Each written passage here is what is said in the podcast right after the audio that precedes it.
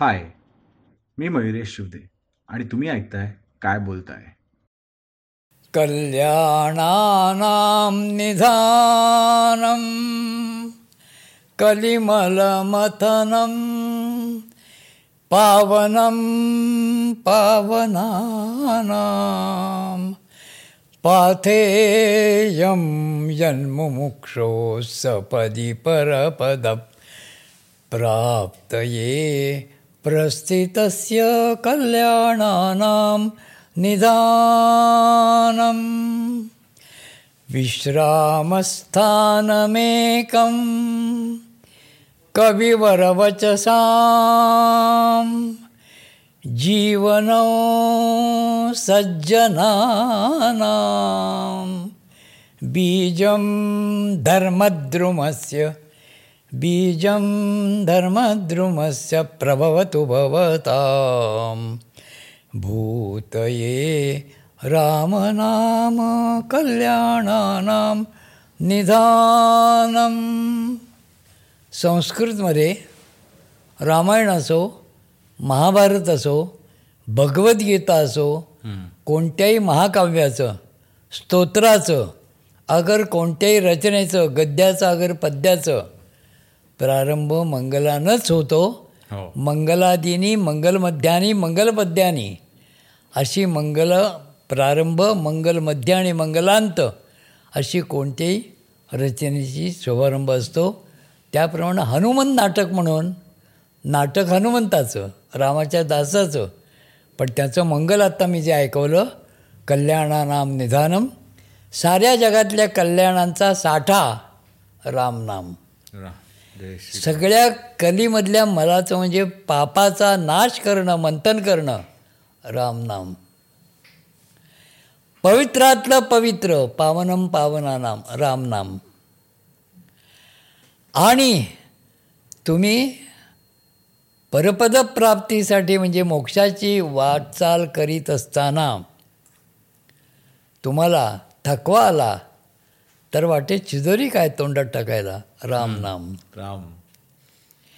तेव्हा कवी वाल्मिकीसारखांना थोरांना जेव्हा दमाईल झालं वाल्मिकी रामायण हजारो श्लोकांचं करताना तेव्हा त्यांना वाटे एक मायलिंग स्टोन म्हणतो टेकायचा.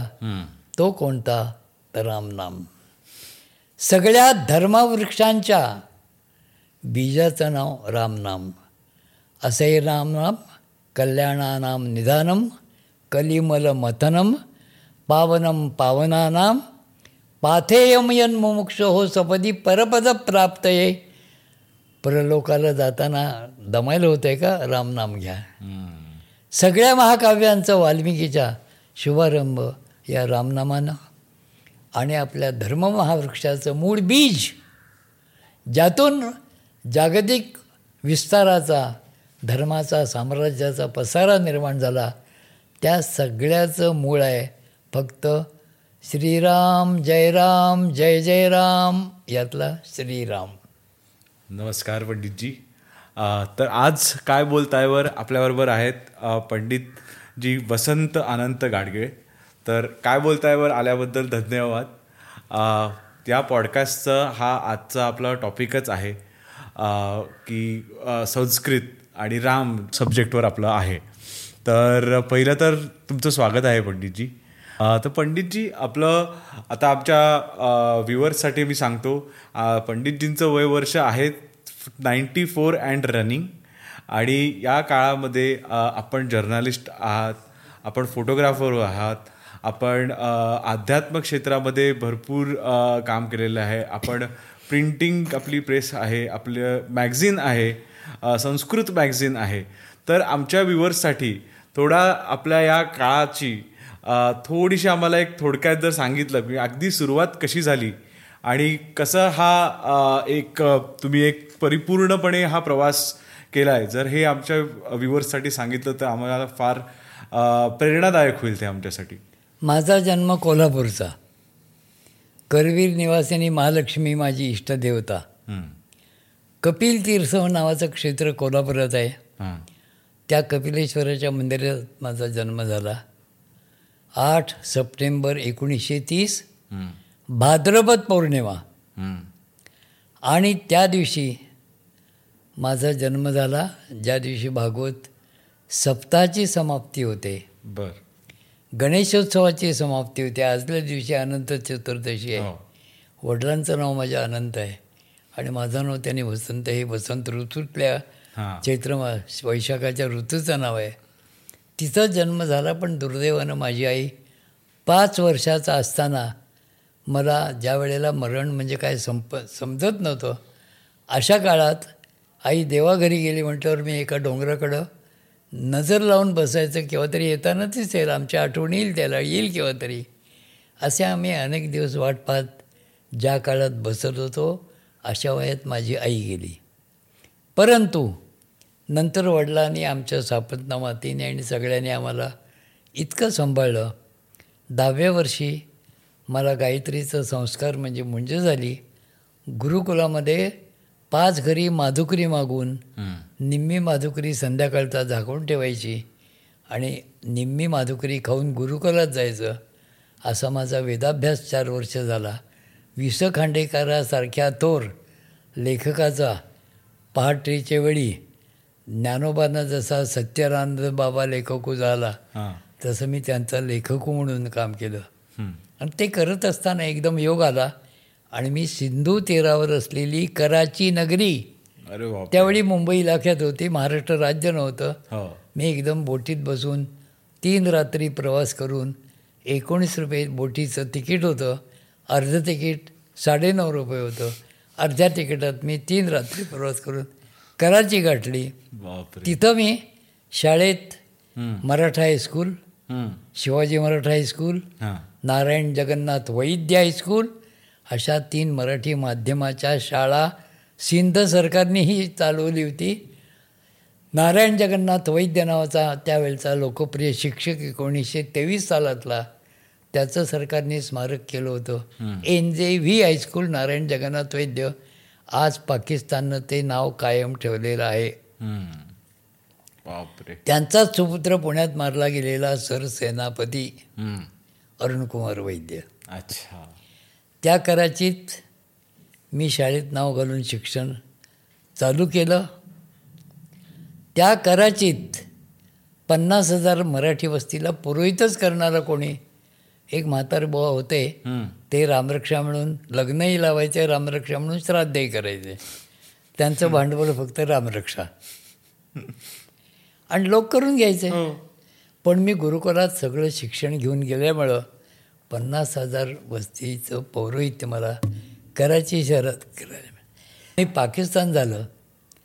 वर्गात आम्हाला सगळ्यांना एक दिवस आधी झाला आपल्या हो. चौदा ऑगस्टला. हो. आदेश आला सरकारचा. राष्ट्रगीत पाकचं तयार नाही आहे. सारे जहाँ से अच्छा पाकिस्तान हमारा म्हणा. अरे बापरे. आम्हाला जे काय खाऊ बिस्किट हो, आणि हो. गोड चॉकलेट वाटले ते आम्ही बुटाखाली तुडवले. हां. आणि आम्ही पाकिस्तान हमारा म्हणणार नाही म्हणून आम्ही घोषणा केल्या हिंदोस्ता हमारा भारत माता की जय वंदे मातरम.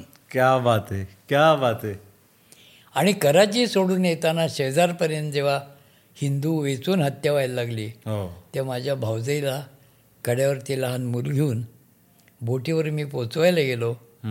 तिथं माझा चुलत भाऊ म्हणाला वसंता सगळ्या बायका रडतायत आत जात आहेत पुरुष आम्ही सगळे परत जाणार.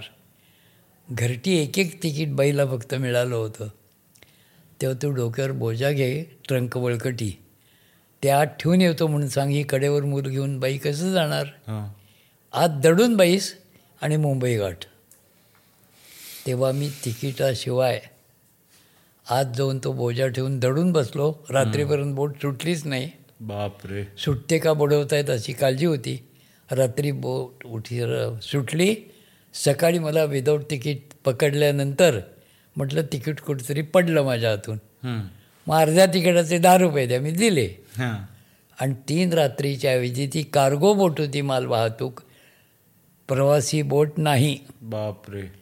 तर त्या मालवाहू नौकेत हजार पोती मूग होता आफ्रिकेतला आणलेला. तो कांडला बंदरात गुजरातच्या सागर तीरावर उतरला. त्याकरता दोन रात्री आणखी गेल्या. आम्ही उड्या म्हटलं चला दहा रुपयात आपल्याला अर्ध्या तिकिटात पाच दिवस पाच रात्री राहायला मिळालं बोटीत. मुंबई गाठली. मूळ गाव आमच्या वडिलांचं वेंगुर्ला त्या ठिकाणी गेलो. भाऊजेला घेऊन. तिथंच राहून मी मॅट्रिकची परीक्षा पुरी केली एकोणपन्नासमध्ये. पण परीक्षा जवळ आली. आणि नमस्ते सदा वत्सले म्हणून आम्ही संघाच्या शाखेत प्रार्थना म्हटली. संघावर बंदी आली होती. हो. अटक करून मला हिंडलगा जेलमध्ये तीन वर्षाच्या शिक्षेकरता ठेवलं होतं. पण मोरारजीभाई मुख्यमंत्री होते मुंबई राज्याचे. त्यांनी सांगितलं, ते विद्यार्थी पळून गेलेत दप्तर घेऊन. त्यांना शिक्षा माफ करून सोडून द्या परीक्षेला बसवलेत म्हणून माझी सुटका झाली तीन महिन्यात. आणि मी कोल्हापूर केंद्रात येऊन परीक्षा दिली आणि पुण्यात आलो. त्याला आता पाऊणशे वर्ष होत आली. बापरे. तिथून माझं जीवन पुण्यातलं चालू झालं. पुण्यात येऊन मी संस्कृतचा पदवीपर्यंतचा अभ्यास केला. एक वर्ष संस्कृतसाठी देऊन मुंबई जिल्हा हा, आणि मराठवाड्याचे पाच जिल्हे निजामाच्या सांगली आणि कोल्हापूर हे दोन जिल्हे. हो. अशा पाच सात जिल्ह्यातून संस्कृत प्रचार एक वर्षभर केला. विना वेतन. फक्त मला एस टीचं जायला यायचं हम्म. भाडं मिळायचं आणि टिळक विद्यापीठाचा प्रचारक. त्यातच माझा भाग्योदय असा झाला. एकावन्न साली मी शिकत असताना गुरुकुलात. सोमनाथाची प्राणप्रतिष्ठा हो. पहिले राष्ट्रपती राजेंद्र भाऊ यांच्या हस्ते झाली. त्याला स्वयंसेवक म्हणून मी पुण्याहून गेलो. आणि पाणी भरून सगळ्या दीडशे ब्राह्मणांना विहिरीचं पाणी उपसून बायका आणून भरायच्या. तो पाणी पुरवठा कमी पडणार एवढी काळजी घेण्याकरता जलाधिकारी वॉटर ऑफिसर म्हणून स्वयंसेवकाचं काम चालू केलं. आणि प्राणप्रतिष्ठेच्या वेळेला राष्ट्रपती राजेंद्र बाबू तर्कतीर्थ काका गाडगीळ सेंट्रलला मिनिस्टर होते नेहरूंच्याकडं. कन्हैलाल मुंशी एक मंत्री होते अन्नमंत्री आणि नेहरूंच्या इच्छेविरुद्ध राष्ट्रपतीने प्राणप्रतिष्ठा केली होती. तिथल्या पाच निवडक मंडळी गाभाऱ्यात मला राहायला मिळालं आणि स्थिरोभव शाश्वतोभव भव असं मंत्र म्हणून अकरा मे एक्कावन्नला मला प्राणप्रतिष्ठा करता आली. तिथं मी प्रतिज्ञा केली आयुष्यात मी आता संस्कृतशिवाय काही करणार नाही. आ उत्तम श्वासम म्हणजे उत्तम श्वासम संस्कृतम. हो. हेच माझं याच्या पुढचं जीवन असेल. ती प्रतिज्ञा पाळत पाळत आता मी चौऱ्याण्णव गाठलं. त्यावेळचं मा माझं वय एकवीस होतं. ते एकवीस ते चौऱ्याण्णव इतकी वर्ष माझी संस्कृतसाठीच गेली आणि त्याची एकसष्टी साजरी करायला दहा वर्षापूर्वी नरेंद्र मोदी पुण्यात येऊन गेले अरे वा ती अशी माझी सगळी वाटचाल आहे पण मी शिकत असताना. सकाळचा बातमीदार म्हणून परुळेकरांच्या बरोबर काम केलं. नानासाहेब परुळेकरांनी मला फ्रीलान्स ज्याला म्हणतात हो हो तसा स्टाफवर नव्हे महिना पगार नाही. राष्ट्रपतीचा राधाकृष्णनचा असे बडे बडे फोटो काढायचे बॉक्स कॅमेऱ्यावर. एक एक फ्लॅशचा बल्ब लावायचा काढून टाकायचा फोटो झाल्यावर. मग तीन रुपये पाच रुपये फोटोचे मिळायचे. हो. फोटो कोणाचे? राष्ट्रपती राधाकृष्णन वगैरेंचे. पुणे भेटीचे. आणि अशी पत्रकारिता केली. त्याचं मला आता मानधन या वयात शासन माझ्या एक तारखेला बँकेत माझ्या नावावर जमा करतं. पत्रकारिता म्हणून नानासाहेब परोळेकरांनी मला बावन्न ते बहात्तर वीस वर्ष संस्कृतचा प्रचार करत करत ही बातमीदार म्हणून मी काम केलं आहे आणि मग स्वतः मी संस्कृत. पुण्यात पहिलं पत्र चालू केलं. त्याचं नाव शारदा. आज पासष्ट वर्षाचं आहे. हो. आणि ते केवळ पुण्यात न चालवता दिल्लीला गेलो अमेरिकेत गेलो आफ्रिकेत गेलो इटालीत गेलो आणि जगभर दहा वेळेला दैनिक म्हणून संस्कृतमध्ये लोकांच्या हातात दिलं. क्या बात आहे. शृंगेरी शंकराचार्यांना इतिहासात शंभर वर्षात कोणी आलेलं नव्हतं. सदुसष्ट सालापर्यंत. मी शृंगेरी महाराजांना जाऊन पुण्यात यायची विनंती केली. महाराष्ट्रात त्यांचा सगळीकडे संचार केला. आणि ते जाताना मला प्रतिनिधी म्हणून नेमून गेले. सदुसष्ट साली आणि त्याची पंचवीस नाही पन्नास वर्षे पुरी झाली त्याबद्दल त्यांनी मला एक लक्षाचा गेल्या वर्षी पुरस्कार दिला. तेव्हा मी शृंगेरीसारखं मोठं दैवत मानत नाही. हो. शंकराचार्यासारखा थोर पुरुष भारताला एकत्र ठेवणारा बाराशे वर्षापूर्वी वय केवळ बत्तीस. हिमालयात त्यांनी समाधी घेतली गोव्यात बसून. ज्ञानोबाने सातशे वर्षापूर्वी आळंदीत समाधी घेतली. हो. तेव्हा असं आदर्श जीवन डोळ्यासमोर ठेवून आपल्यालाही असंच केव्हा तरी इच्छामरण ज्यावेळी वाटेल की आता आपण योगमार्गाने देहत्याग करावा जो माझ्या या आयुष्यातल्या युगात आत्ताचे ऋषी ज्यांना मी म्हणतो विनोबा भावेने इंदिरा गांधीला सांगून. तुला दो गोहत्या करता येत नाही काही ज्यांनी? हो. मी प्रायोपवेशन करून देहत्याग करतो म्हणून. त्यांनी स्वतः आपला देहत्याग केला. तो मी आदर्श मानतो. आणि संस्कृतचं काम करत करत देह ठेवावा. बापरे म्हणजे पंडितजी जे तुमचं जो तुमचा ध्यास आहे जी तुमची प्रबळ शक्ती आहे जी तुमच्यात ही आजकालच्या आमच्या पिढीत तर याच्या एक एक टक्काही आमच्यात अंश नाही एवढं हे करण्याचा. एकशे एक टक्के व्हावी अशी माझी. पण काय काय कसं करावं हे? म्हणजे प्रत्येकाने म्हणजे जो ध्यास जो तुम्ही. प्रत्येकाने एक मंत्र घेतला पाहिजे. मातृदेवो भो म्हणून दररोज आईच्या पाय पडलं पाहिजे. वडिलांचा नंबर दुसरा आहे आधी नाही. हो. आधी आई. हां. आधी आईच्या पाया पडा. अरे तिने तुम्हाला नऊ महिने नऊ दिवस पोटात ठेवलं कष्ट घेतले. आणि तुम्ही जन्म जगात आला. तेव्हा आईसारखं दैवत नाही. बापांनी लहानाचं मोठं करून तुम्हाला घरात आधी शिकवलं मग शाळेत घातलं हम्म. आणि त्यानंतर गुरुजींच्या ताब्यात गेल्यावर मातृदेवो हो पितृदेवो भव मग आचार्य देवो. हम्म. आणि मग जो कोणी तुमच्याकडे माधुकरी मागायला आमच्यासारखा येईल त्याला परत पाठवू नका. एक करुण कथा सांगतो. हां. पाच घरी माधुकरी मागत असताना एका घरी एका दिवशी माधुकरी मागितली ओम बहुत भिक्षांती अरुळी ऐकून आतल्या आजीबाईंनी मऊ आवाजात कोणाला तरी नातवंडाला सांगितलं आज बाळांना मुठभर दाणे घाला. आणि खण खण खण आमच्या ताटलीत दाणे पडले भाजलेले. चेंज मिळालं म्हणून उड्या मारत दुसऱ्या घरी गेलो. आणि तिथं ओम बहुते ती म्हणाली अरे त्या घरी आज माधुकरी मागितलं का? म्हटलं मागितली. दाणे मिळाले म्हटलं चेंज. मिळाला. त्या घरचा मालक गेलाय म्हणाली काल रात्री.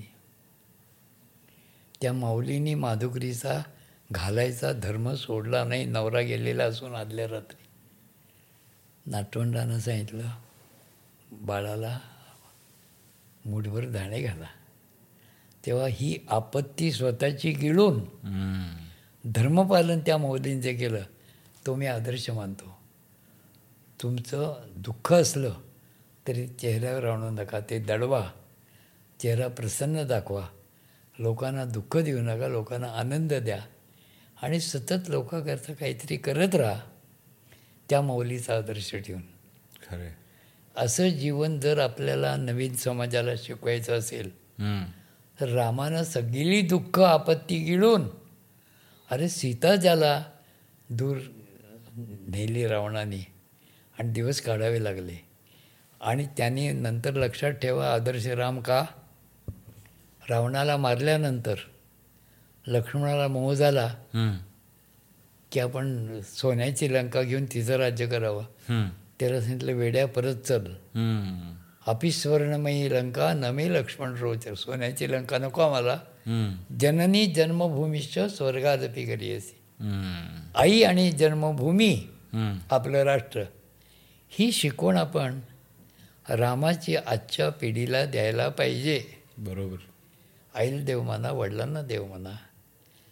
आणि आता अतिथी जागी राष्ट्रदेव उभं म्हणा. राष्ट्रदेव. तेव्हा राष्ट्राला देव मानून तुम्ही राष्ट्रासाठी जे कराल ते खरी परमेश्वराची पूजा आहे. तेव्हा राष्ट्रदेव प्रत्येकाच्या अंतःकरणात रामाच्या रूपाने स्थापन करणं हे आजच्या शैक्षणिक जीवनात सगळ्यांना धडा मिळाला पाहिजे. अगदी बरोबर अगदी बरोबर. तसं आता संस्कृतचं महत्त्व की आमच्या पिढीला तर फारच कमी होत गेलं ते शैक्षणिक शिक्षणांमधनं पण आलं नाही किंवा लोकांनी त्याचा म्हणजे आजकाल खूपच कमी अशी म्हणजे माझ्या ओळखीमधली तरी मुलं आहेत ज्यांना संस्कृत वाचता येतं किंवा समजतं तर हा बदलता काळ आणि याचं कसं तुम्ही एक मी सगळ्यांना सांगणार आहे राष्ट्रगीत वंदे मातरम म्हटल्याखेरीज तुमचा कोणताही समारंभ. शाळेत असो कॉलेजात असो पब्लिक असो खाजगी असो संपत नाही. त्या वंदे मातरमचा कधी अर्थ तुम्ही समजून घेतला का? ते मराठीत नाही हिंदीत नाही कानडीत नाही ते संस्कृतमध्ये. हा. सत्यमेव जयते. ही घोषणा जी आहे ती सुद्धा संस्कृत आहे. हम्म. आणि संस्कृत आज राष्ट्रभाषा डॉक्टर भीमराव आंबेडकर पहिले कायदा मंत्री. त्यांनी घटना तयार करताना. संस्कृतला राष्ट्रभाषा करा असं इच्छा व्यक्त केली नेहरूंनी ती मानली नाही. नाहीतर आज राष्ट्रभाषा संस्कृत झाली असती. खरे. परंतु निदान वंदे मातरममुळं प्रत्येकाच्या जिभेवर जिभेवर आहे. तो कोणी असो हो. ते संस्कृत आहे बाळा असं त्याला सांगितलं पाहिजे. किंवा मोठा झाला असलं त्याला सांगितलं आता बाळ नाहीच. पण वंदे मातरम लहानपणापासून राष्ट्रगीत म्हणून म्हणत आलं आहेस त्या वंदे म्हणजे मी नमस्कार करतो किंवा करते कुणाला? मातरम. ती मातरम कशी आहे माझी. सुजलाम. लांब गंगा सिंधू सरस्वतीनी भरलेली तिन्ही सागरांनी वेढलेली. तिला म्हणतात सुजलाम. सुफलाम. नागपूरची संत्री आहेत नाशिकची द्राक्ष आहेत इकडची चिक्कू आहेत काश्मीरची सफरचंद आहेत. अशा सगळ्या फळांनी भरलेली सुफलाम मात्र म्हणते सस्य श्यामलाम ऊसाची शेतं भाताची शेतं सगळ्या धान्यांची शेतं अशा शेतांनी नट भरलेली हिरवीगार तुडुंब शेतं भरली आहेत पिकांनी. अशी सस्य श्यामला माझी भारतमाता हा अर्थ मी सांगितलाच नाही कधी. तो शिशुशाळेपासून मी आता सांगायला लावतो आहे आणि शिशुशाळेपासून रामरक्षा प्रत्येकाच्या तोंडात त्या म्हणायला लावायची. हे माझं मी आयुष्याचं शेवटचं ठरलं तरी हरकत नाही पण कार्य मानतोय. खरे खरे तर मी असं ऐकलंय जर संस्कृत म्हणजे जेव्हा मी आपण काय काय वाचतो तर संस्कृत भाषेचं महत्त्व फार आहे. कारण का त्यांनी मी असं ऐकलंय की संगणक जे कम्प्युटर्स आहेत त्यालाही ॲक्सेप्ट करणारी हे भाषा आहे जी बायनरी लँग्वेज आपण ज्याला म्हणतो त्याच्यापेक्षा जास्ती. आणि जी लक्षात घ्या सगळ्यांनी. प्रश्नाचं तुमच्या मूळ. आपला जो ध्वनी आहे जे आपण बोलतो अगर वाचतो अगर लिहितो. त्याकरता लिपी आहे. हो. आणि त्या लिपीमध्ये जे आपण बोलतो लिहितो वाचतो त्याचं नाव आहे अक्षर. क्षर म्हणजे विनाशी अक्षर म्हणजे ज्याचा नाशच कधी होत नाही. त्याला म्हणतात अक्षर. सुशिक्षित आहे त्याचा कधी नाश होत नाही. आपलं लिखाण नव्हे लिपी नव्हे आपलं आयुष्य अक्षर झालं पाहिजे आणि एक स्तोत्र आहे शिवाचा मंत्र आहे याचा जन्म कसा झाला अक्षरांचा? ते फार गोड आहे मला आवडलेलं. नृत्तावसाने नटराज राजा ननाद ढक्कान नवपंचवारम उद्धर्तु कामस्तनकार्य सिद्धान एतद विमर्शे शिवसूत्रजालम। भगवान शंकर तांडव नृत्य करत होते। हो। At the end of his tandav त्याला नृत्य म्हटलं आहे बायका करतात त्या नाचाला म्हणायचं नृत्य. पुरुष जे करतात ते नृत्य डबल त हां. ते नाही। तेव्हा शिवतांडव चालू होतं तो ढक्का डमरू वाजवत होता. त्यातून चौदा वर्ण निघाले. ते वर्ण मी लहानपणी म्हटले आणि मला पहिला नंबर मिळाला. कोल्हापूरच्या पॅलेस थिएटरात नाटकात काम करताना आचार्य त्यांच्या. गुरुदक्षिणातला बटू म्हणून. चौदाव्या वर्षी. ती सूत्र आहे का जी गंगोत्री आहे सगळ्या अक्षरांची. ऐ ओण रुलक ए ओंग ऐ औ छायवरटलण यमंगण नंझवय घड दश जबगड दश खफ छटत चटतव कपय शशसर हल इति माहेश्वराणी सूत्राणी महेश्वराच्या डमरूतून निघालेली ही चौदा सूत्र आहेत. पहिला अ. त्याचा दीर्घ आ झाला तो मुळात नाही. अचा दीर्घ केलात की आ. दुसरा ई ई. इडलुंबमधला. आणि ईश्वर. मधला दीर्घ ई तो रस्वाचा नाही म्हणून तो मुळातला नाही. मुळात अ ई उत्तममधला उ. ऊ हां. आणि ऊर्ध्वमधला दीर्घ उ त्याचा ह्रस्वाचा दीर्घ. ते मुळाक्षरात अ ई उ रु. ऋषीतला ऋषीतला. रला उ रुकार नव्हे हो. रुपयातला नव्हे. हो. ऋषीतला रु. रो क्लुप्तीतला. रुलू अ ई उ रुलू. ए त्याचा आई झाला ओचा आऊ झाला. झाला. ते ए ओ आई आऊ एवढेच स्वर आहेत. अ ई उ रुलू ए ओ आई औ. या नऊ स्वरावर सगळी शब्दांची सृष्टी आहे. हजारो शब्दांची. हया वरटलं न ह य वर ल. यम ङ न. शेवटची सगळ्या ककार वर्गाची पाच. घड दश प्रत्येक यातलं चौथं. जबागड दश तिसरं प्रत्येकातलं ककार चकारातलं. ख फ छ ठ त छ ठ ताव पहिले आणि दुसरे. श श सर. आणि शेवटी ह. हलंत्य म्हणजे व्यंजनांत. आणि अच अजंत म्हणजे स्वर. ही सगळी सृष्टी त्या डमरूतून निर्माण झाली आहे. त्या जगातल्या सगळ्या भाषा. त्यांची आदिजननी संस्कृत आहे कारण शिवाच्या डमरूतून ती भाषा आली. हे कोणी सांगितलंच नाही कोणाला. खरंच. म्हणून प्रत्येकाने तुमची कोणती मातृभाषा असो देशी असो की विदेशी असो संस्कृत शिकणं हे त्या भाषेचे मूळ गंगोत्रीकडे जाणं आहे. हे आपण जगाला समजावून सांगितलं पाहिजे. एम एन मॅन म्हणतो एच एम एन ह्युमन म्हणतो आपण. M I N D mind म्हणतो. त्याच्या मुळाशी मन टू थिंक आहे. मन टू थिंक म्हणतो ना? हो. तो मन धावतोय त्यापासून एम एन मॅन झाला. बरोबर. बरोबर. थेम्स तर तमसा झालं. हा.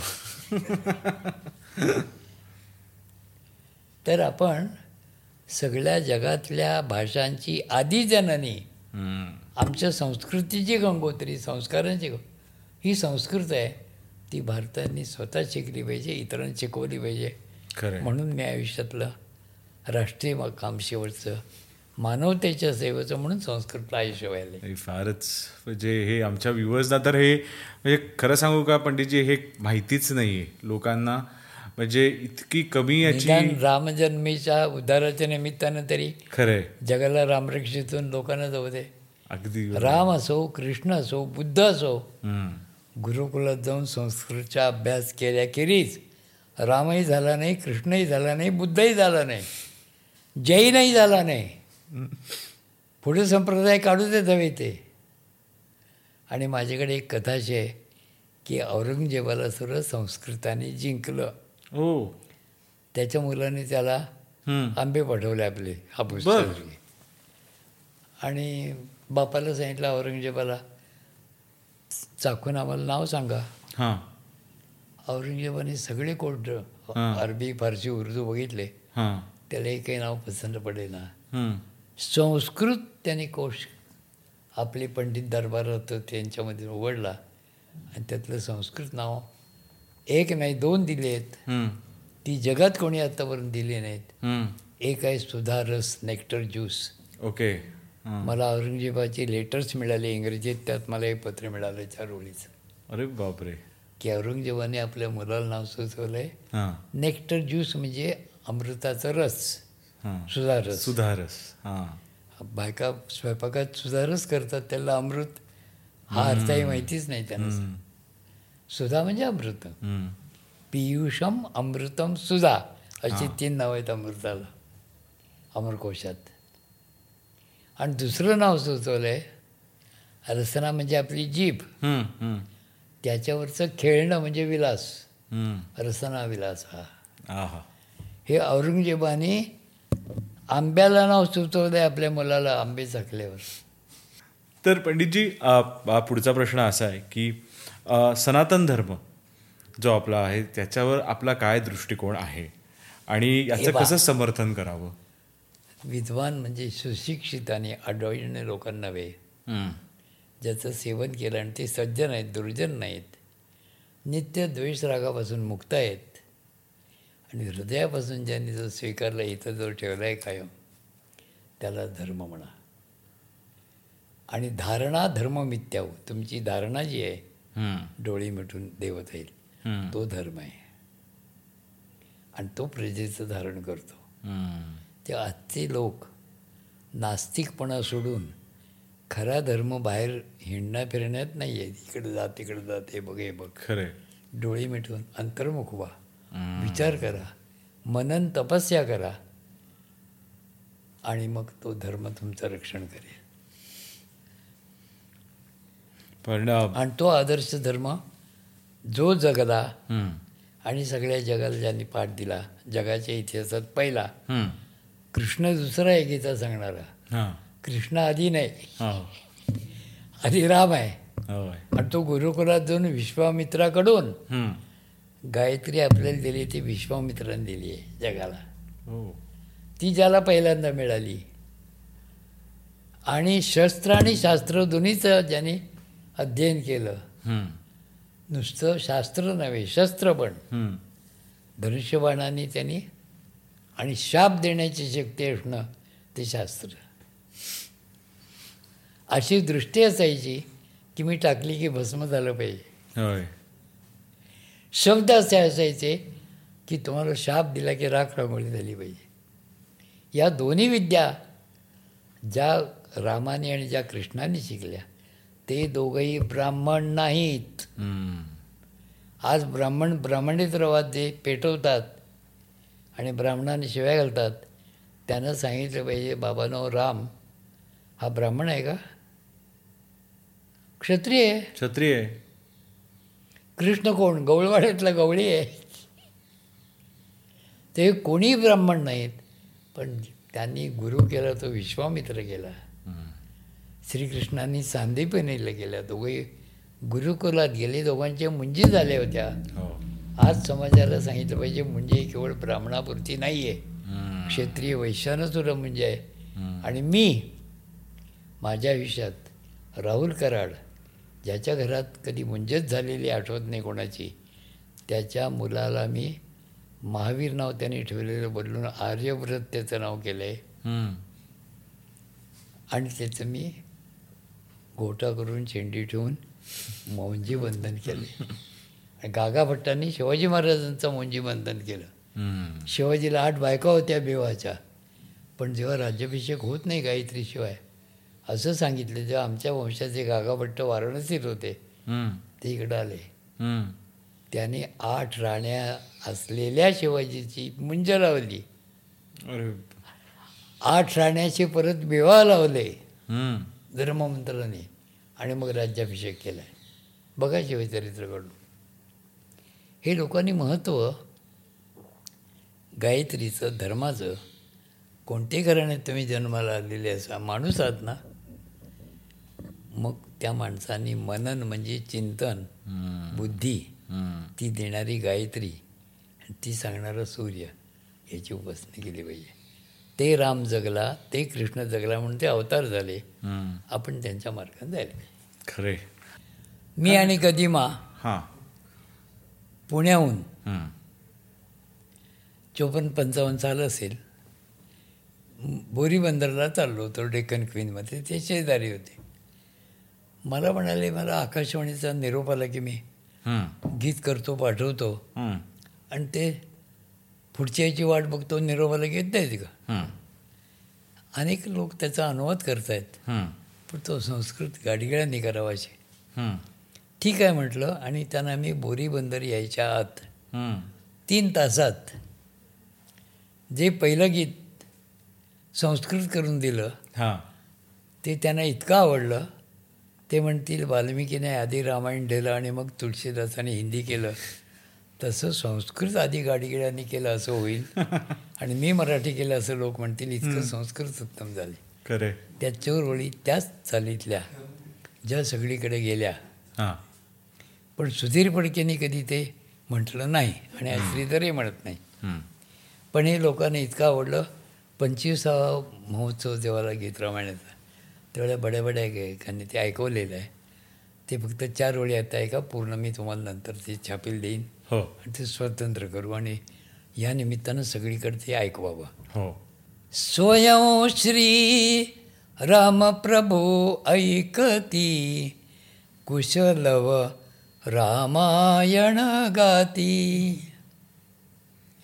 कुमार दोघे एक वयाचे सजीव पुतळे रघुरायाचे पुत्र सांगती चरित पित्याचे ज्योतीने तेजाची आरती. कुशलव रामायण गाती. आणि मी लगेच संस्कृत केलेलं. ते म्हणाले हे मराठीपेक्षा गोड लागतं. ते म्हटलं संस्कृतची ती गोडी आहे माझी नाही. स्वयं श्री प्रभुरामश्रवणं कुशलव रामायणगानं स्वयं श्रीप्रभुरामश्रवणं कुशलवरामायणगानं समासमानं कुमारद्वयं राघवस्य मूर्तं प्रतिमानं। पुत्रनिवेदित पुत्रनिवेदिततातचरित्रं ज्योतिषा तेजो निराजनं कुशलव रामायणगानं। स्वयं श्रीप्रभुरामश्रवणं कुशलव रामायणगानं। ती संस्कृत जी शब्दाची गोडी आहे ती मराठीत नाही आहेत नाहीत. मराठी गद्य वाटतं ऐकती बोलती. हे कसं वाटलं? एक फारच छान वाटलं. आमच्या फारशा व्ह्युअर्सना अजूनही किंवा जी लोक आहेत ह्यांना अध्यात्म वेद आणि संस्कृती याच्या फरक माहिती नाही. याच्या बाबतीत जर तुम्ही आम्हाला सांगू शकाल. एक लक्षात घ्या. जो मनन करतो त्याला मानव म्हणतात. पशुत आणि आपल्या मानवात फरक काय? तर त्याला मानव म्हणतात याचं कारण त्याला विचाराची बुद्धी आहे. ती मानवी तर प्राण्यांना असतेच अशी नाही. त्यांनाही बुद्धी आहे. त्यांना बुद्धी नाही असं म्हणणं आपण योग्य नाही पण ते बिचारे प्रकट करू शकत नाही. मानवाला परमेश्वराचं वरदानच आहे. तो पाहिलेलं काय पाहिलं हे सांगू शकतो. ऐकलं काय तेही सांगू शकतो. चिंतिलं काय त्याचं सांगू शकतो. म्हणून तो मनन प्रधान आहे तो मानव. तेव्हा त्याला विचार करता येतो तो आचारात आणता येतो त्याचा उच्चार करता येतो त्यालाच मानव म्हणतात. त्याला जी एक संस्कृती आहे त्या संस्कृती शब्दाचा सोपा अर्थ कोणीही सांगत नाही. मी तीन भागात संस्कृतीची त्या वाटणी अशी करतो की याला संस्कृती म्हणा. मी जो विचार करतो ज्याला मनन चिंतन म्हणतात ते मनन करणं विचार करणं चिंतन करणं ही पहिली पायरी आहे. मनन चिंतन किंवा विचार ही पायरी पहिली. ज्याचं मी मनन केलं ज्याचं मी चिंतन केलं ज्याचा मी विचार केला तसं मी आचरण करणं याला म्हणतात विवेक.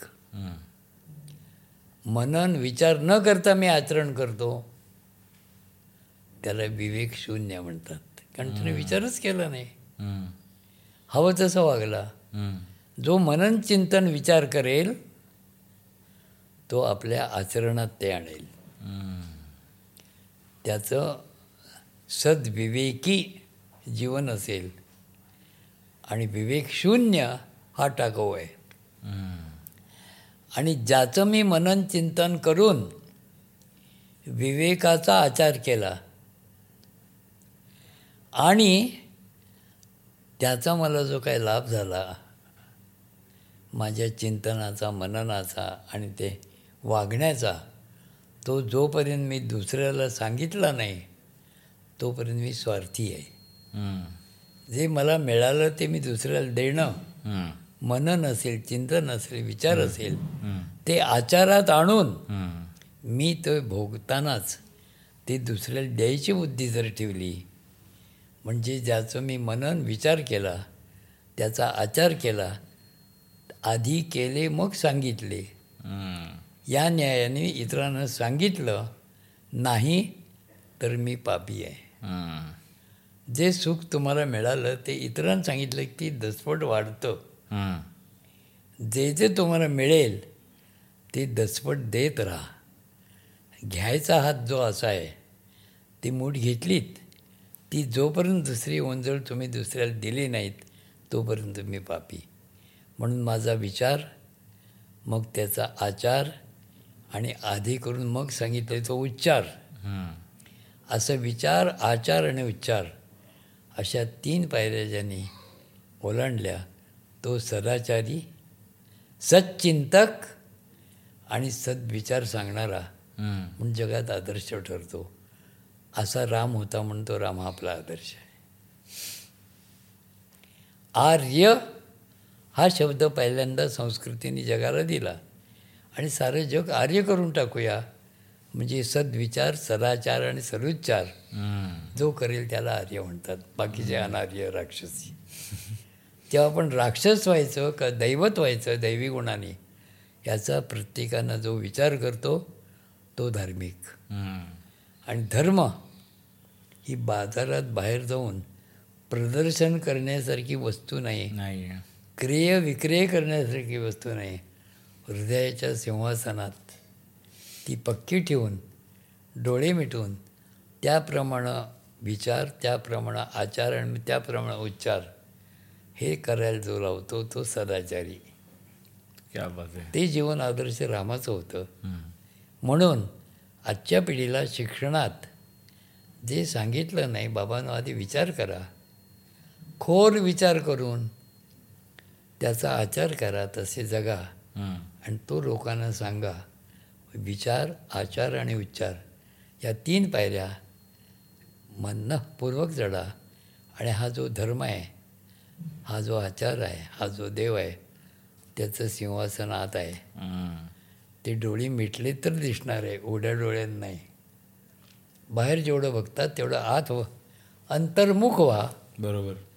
आणि एकाग्रता हृदयाशी आपण करून सूर्याचे किरण घेत घेत त्याची प्रार्थना धियो यो न प्रचोदयात आमच्या बुद्धीला त्या भगवंताने तशी बुद्धी द्यावी प्रेरणा द्यावी आणि बुद्धी माझी ॲक्टिवेट ठेवावी इनॲक्टिव्ह नव्हे. निष्क्रिय नाही हा सर्वश्रेष्ठ धर्म आहे हा पिढीला आपण सांगितला पाहिजे. तसं विचार करा तसा आचार करा आणि मग उच्चार करा ज्याचा मी आचार केला त्याचा मी उच्चार करून लोकांना मी दिलं नाही तर मी गिधाड होईन. मी अमृताचा कलश वाहून सद्विचारांचा संस्कृतीचा गरुडाप्रमाणे देवांना नेऊन जर दिला समाजाला.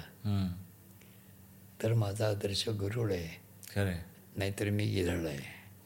आणि ईशावास्य नावाचं उपनिषद एकच संदेश जगाला देतं.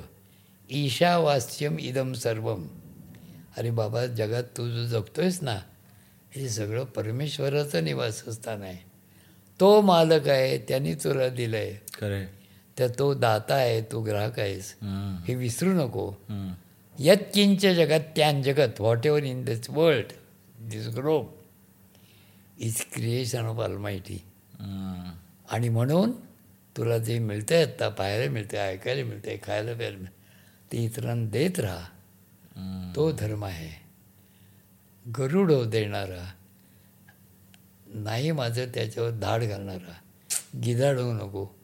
ते आपली संस्कृती गरुडायची पाहिजे गिधाडायची नाही आणि त्या ईशावास्य उपनिषदाला शब्द आहे गिधाडवाचक मा गृधा कस्य धनम जे दुसरं तुझं नाही. त्याच्यावर गिधाडासारखी झडप बोलू नको. बरोबर स्वतः कमाव हो. आणि ते देण्याकरता कमाव. जे मिळालं ते मी जोपर्यंत दुसऱ्याला दिलं नाही तोपर्यंत मी गिधाड आणि देत राहिलो. गरुडाने अमृताचा कुंभ वाहून नेला. हो. स्वतः घट्ट करून तो अमृत झाला असता चिरंजीव. हो. त्यांनी थेंब नाही घेतला. ते आपण गरुड आदर्श मानून ते भगवंताचं वाहन आहे. खरे. आणि साऱ्या जगाला मंजूळ केकारावांनी मुग्ध करणारे मयुराची जी वाणी आहे ती जगाला ज्ञान देते. तेव्हा शारदांबेचे मयूर व्हा भगवंताचे गरुड व्हा. आणि नंदी साऱ्या विश्वाला गोमातेच्या थ्रू. जीवन देतो ते त्यांची वाहनही सगळी तुम्हाला जगाला अभय देणारी आहेत. हो. म्हणून कुठलंही वाहन हे तुम्हाला उपद्रव देणारं नाही. उपकार करणार आहे. खरे. ही संस्कृती द्विपदे शम चतुष्पदे. दोन पायावर धावणारी माणसं आणि चार पायावर धावणारी सगळी पशुदृष्टी यांचं कल्याण सांगणारा एकच धर्म जगातला आपला धर्म क्या बात आहे क्या बात आहे. तर पंडितजी रामराज्य अवधारणा हे आपल्या वास्तविकतेस कशी आणावी आणि आजच्या काळात रामराज्याचं असं कसं आपण त्याला रिलेशन करू शकतो? मी उठल्यापासून झोपेपर्यंत आणि झोपेपर्यंत उठेपर्यंत. माझं विचारचक्र कायम चालू असतं झोपेत मला जी स्वप्न पडतात. ती जर मला चांगली स्वप्न पडत असली तर मी सदाचारी आहे सद्विचारी आहे वाईट पडली तर माझ्या मनानात काहीतरी चुकते म्हणून वाईट येते हम्म. मला स्वप्न काही वेळेला पडतात आणि मी एकाला विचारलं अशी स्वप्न का पडतात मला? हां. मला असं दिसतं की चालता चालता मी हात हवेत मारतोय आणि आकाशात जातोय. हां. विमानात बसवाच लागत नाही. मी हवेत हात मारतो आणि हात मारलो की गेलो वर हां. आणि दोन्ही हाताने असे करत हां. विमानासारखा फिरतोय. आणि मला पेच पडतो की आता खाली उतरू कुठं? हां. भूगोलात कुठं आहे पुन्हा आणि मी आलोय कुठं? याचं बरं काही पत्ता लागत नाही. आणि कुठेतरी उतरायचा प्रयत्न करतोय विजेच्या तारा लागतात आणि जाग. तर मला लोक म्हणाले टू मच ॲम्बिशियस असणं. त्याचं लक्षण आहे. And for ambition sky is the limit correct and for the gain of knowledge ocean is the limit जितके खोल जाल समुद्राच्या तितकं तुमचं ज्ञान सामर्थ्य वाढेल. आणि तुमच्या आकांक्षा गगन ठेंगणे पडलं पाहिजे. अशा उच्च आकांक्षा बाळगा आम्हाला देवाकडे जायचं आहे खाली नाही बुडवायचं आहे नाही अगदी बरोबर. तर पंडितजी आता जसं राम मंदिराचे काम आपलं बावीस तारखेला हे उद्घाटन होतं आहे तर याच्यात देशातील आपलं राजकीय आणि सामाजिक दृष्टिकोनासाठी हे किती महत्त्वाचं आहे? आणि जगभरासाठी हे किती महत्त्वाचं आहे आपलं? जगाला रावण संस्कृतीकडे नेणारी अनेक राष्ट्र आहेत. आज धुमशान जे काही चाललं आहे. जगात निष्पाप लोकांची हत्या जी आपण बघलेली आत्ता सध्या चालू आज ऐकतोय. हो. उद्या कुठं बॉम्ब पडेल उद्या किती निरपराध लोकतील वीस वीस हजार लोक मेलेत आत्ता या मागच्या एवढ्यात अलीकडच्या काळात. हो. काय पाप त्यांचं? निरपराध जे लोक आत्ता हजारांनी गेलेले आहेत. ती संस्कृती. ही परमेश्वरी संस्कृती नाही. मानवी संस्कृती नाही राक्षसी संस्कृती आहे. तिच्यापासून जग जर वाचायचं असेल तर कुठंच युद्ध होऊ नये. विश्वकल्याणाकरता विश्वशांतीकरता कोणी कुणाचं शत्रुत्व करू नये. जगात मानवाने जेवढं आयुष्य दिलं आहे तेवढं आयुष्य. विश्वकल्याणाकरता विश्वशांतीकरता आणि विश्व ऐक्याकरता. मला खर्च करता आलं पाहिजे. अशी शिकवण जर मी शिक्षण संस्थेत अभ्यासात दिली तरच पुढची पिढी हो. एकमेकाचा द्वेष करणार नाही. हो. सर्वत्र सुखीनं संतू सर्वे संतू निरामय सर्वे भद्राणी म्हणजे कल्याण पाहणारे होत मा कश्चित दुःख भाग पाहिजे आणि म्हणून एकात्मतेचा सहजीवनाचा मंत्र जो आहे सहना ववतू. नऊ म्हणजे we two hmm. Let's protect each other अवतू म्हणजे प्रोटेक्ट. आम्ही एकमेकाचं रक्षण करावं. सहनव बुनकतो घोटभर चहा मी घेतलं तर यांना दिल्याशिवाय एकट्याने घ्यायचा नाही. नाही हां. घासभर असेल तरी अर्धा घास त्याला मी मग खायचा. याला म्हणतात सहनव बुनकतो आणि जे शौर्य जगात काय करायचं असेल ते मी एकटे नाही माझ्या जोडीदाराला घेऊन करायचं. तो मुलगा असेल पत्नी असेल कोणी असेल मित्र असेल. सह आणि नऊ सह म्हणजे टुगेदर अँड वी टू बापलेक असेल पती पत्नी असेल. अशा गुरु शिष्य असेल. असं सहजीवनाचा मंत्र फक्त भारताने जगाला दिला आहे तो आम्ही शिकवला का शाळेत कधी? सहनव भुनकतू. सहनावतु सहनौ भुनक्तु. सहवीर्यङ्करवावहै तेजस्विनावधीतमस्तु. मा विद्विषावहै never will hate each other ओम शांती शांती शांती आणि आणखी एक ऋग्वेदाचा मंत्र समानी एव आकुती let your thought be one. समाना हृदयानि वः. Let your heart be one. समानम अस्तु वो मनः. Let your mind be one. यथा नस्तु सहस्रणे all of you will be happy म्हणून संगच्छध्वम वॉक टुगेदर हम्म. संवदध्वम टॉक टुगेदर हम्म. संभो मनावसी जानताम know each others mind better देवा भागं यथा पूर्वे our brightest forefathers behaved like this and they were happiest hmm. संजाना ना उपासते जन्म आणि जन्मानंतर पहिल्यांदा जन्माचा जो संस्कार आहे तो as soon as baby is born त्याची नाळ तोडली. क्लीन केलं त्या बेबीला की आईच्या अंगावर देण्यापूर्वी साणेवरती देवासमोर. मधाचा थेंब तुपाचा थेंब आणि त्यात हातातली अंगठी घासून सुवर्णासारखं बाळ तेजस्वी व्हावं मधासारखं गोड व्हावं आणि तुपासारखं मैत्री भावाचं व्हावं. कुठेही शत्रू नको. हिरण्य मधुसर्पी श्याम त्याच्या जिभेला पहिल्यांदा चिकटवायचे. त्याचं नाव जातमोक्ष. As soon as baby born त्यावेळी जो संस्कार केला जन्माला आल्याबरोबर आता मॅटर्निटीमध्ये तुम्हाला ते बाळ मिळतच नाही ताब्यात आणि आता लोकांनी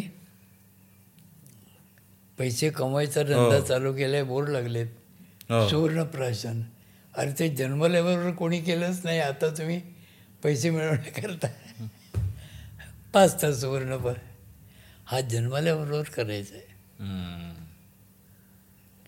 आणखी गंमतदार संस्कार सांगतो. गर्भाधान म्हणून जो महिलांचा करतात ना मी श्रीलंकेला गेलो होतो परोडेकरने पाठवलं म्हणून.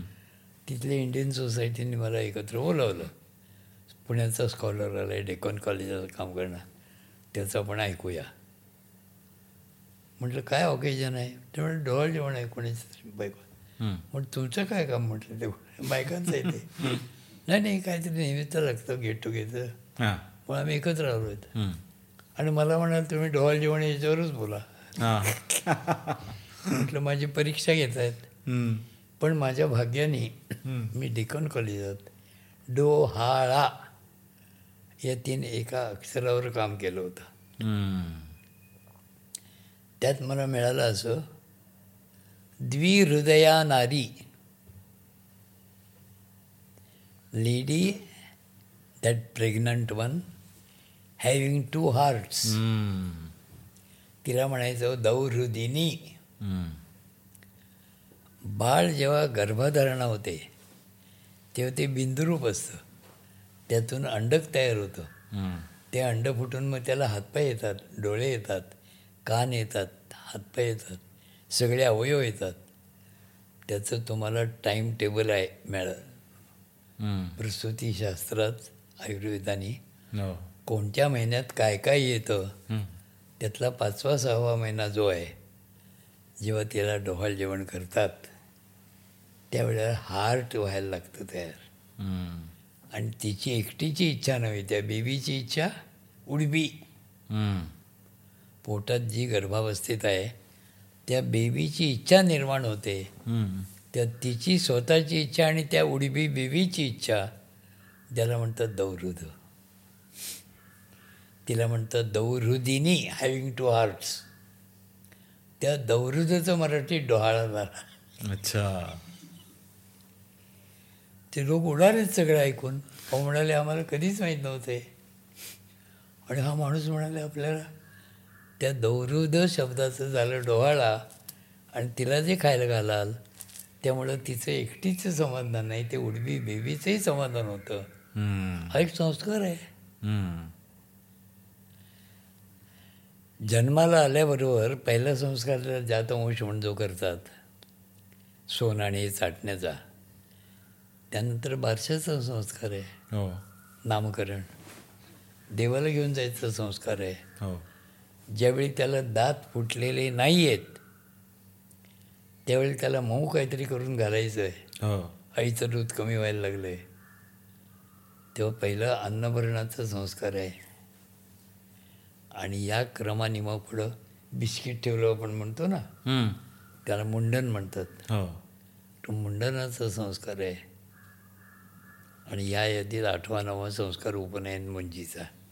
गायत्रीनी गुरुच्या ताब्यात देऊन टाकायचा. घरातलं अन्न आईनं लाडाने घालणं बंद म्हणून मातृभोजन. शेवटचा घास बरोबर आता गेला गुरुच्या हातात तुमच्या हातात मग गुरुकुलाचा. मग गुरुकुलातून त्याला घरी पाठवताना कॉन्व्होकेशन ॲड्रेस आहे. आणि त्या कॉन्व्होकेशनमध्ये सत्यं वद धर्मंचर स्वाध्यायान मा प्रमदा खरं बोल. धर्माप्रमाणे चाल स्वाध्याय म्हणजे शिकलास ते दुसऱ्याला शिकवल्याशिवाय दिवस उजाडू देऊ नको. जे तू ऐकलंस ते दुसऱ्याला ऐकव. जे केलंस ते दुसऱ्याला करायला लाव. जे शिकलास ते दुसऱ्याला शिकव. नाहीतर तू गिधाड. गरुडाप्रमाणे हा कॉन्व्होकेशन ॲड्रेस आहे संस्कृत आहे मुळात. हो. आणि बाप जर बिडी उडत असेल तंबाखू खात असेल तपकीर उडत असेल ते तू करू नको.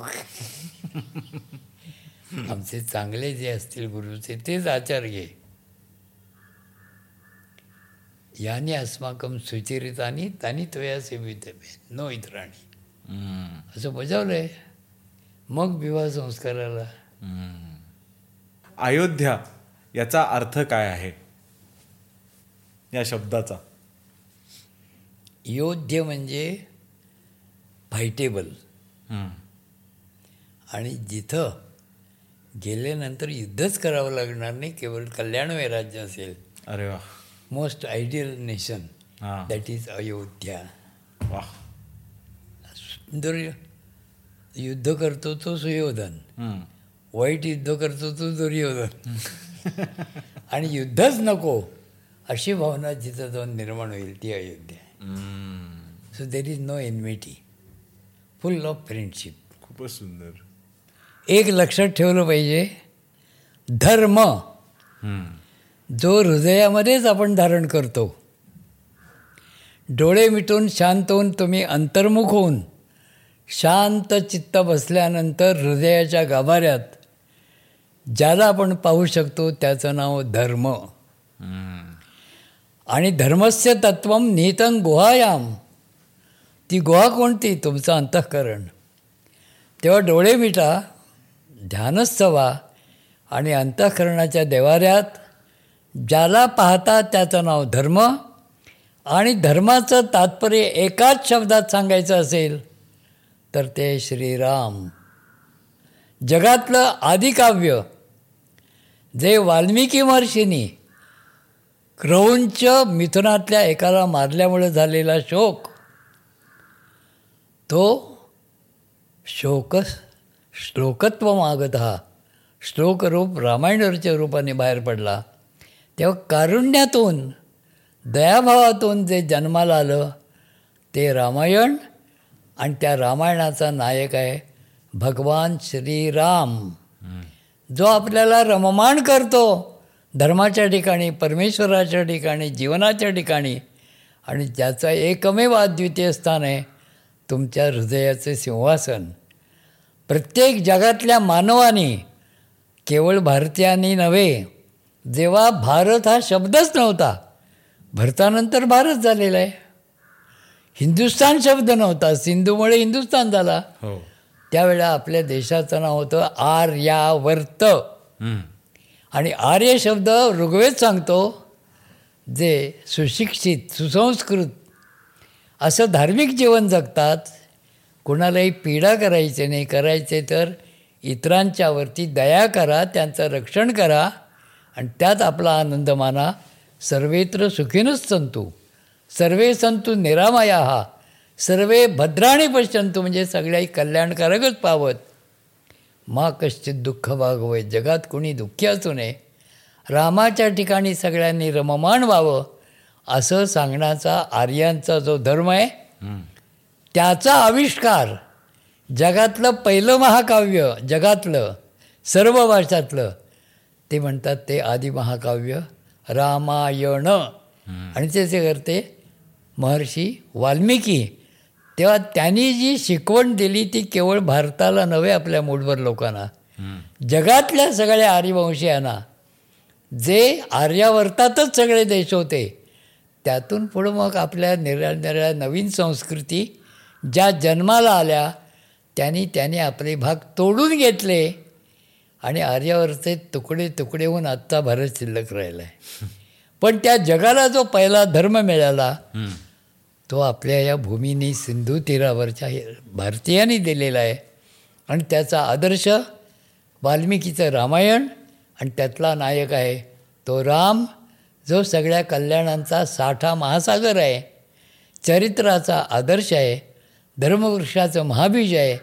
आणि त्याचंच विश्वाच्या इतिहासातलं पहिलं अनेक वेळा चिन्ह झालेलं मंदिर येत्या बावीस जानेवारीला उभं राहत आहे. ते केवळ भारतावर उपकार नाही जगावर उपकार आहेत. पृथ्वीचा उद्धार काल आलेला आहे. सगळ्या पृथ्वीचं मानवतेचं चराचराचं पुनःस्थापन होणार आहे सगळ्यांचं कल्याण होणार आहे. त्याकरता बावीस जानेवारीला नरेंद्र मोदींच्या हस्ते भगवान रामचंद्राची प्रतिष्ठा होते. अशा वेळेला प्रत्येकाने राम वाचला पाहिजे राम ऐकला पाहिजे रामाचं चिंतन केलं पाहिजे. राम नाम सत्य आहे.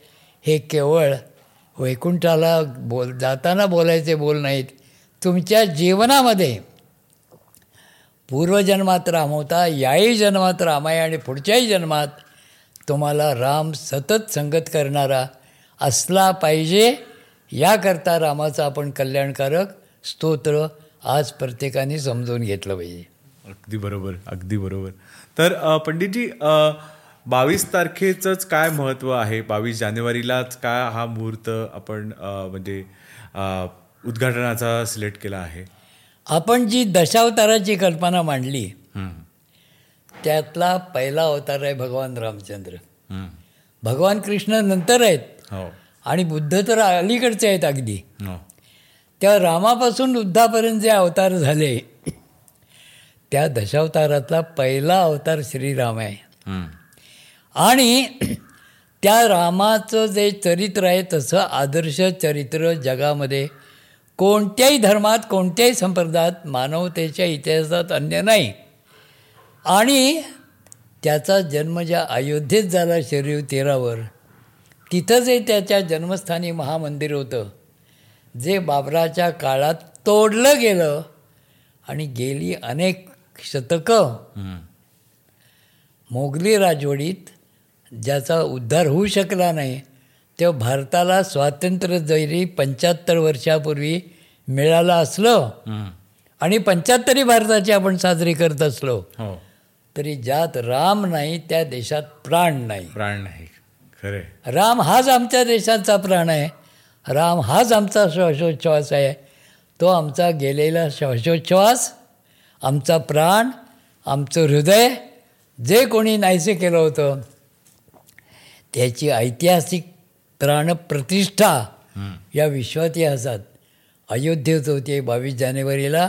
अशा वेळेला प्रत्येकाने राम नाम सत्य आहे हा आपल्याला पोचवताना मंत्र ऐकायचा नाही आहे दिवा निश म्हणजे हर रात्र दिवस रात्र चोवीस तास रामाचं स्थान हृदयात प्रत्येकाने पक्क ठेवावं रामचरित ऐकावं रामचरित ऐकवावं आणि सगळ्यांना राममय करून टाकावं.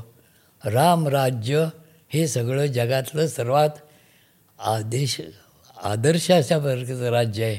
प्रत्येक मानव जर राम झाला तर रावण शिल्लक राहणार नाहीत. नाही बरोबर. अगदी बरोबर.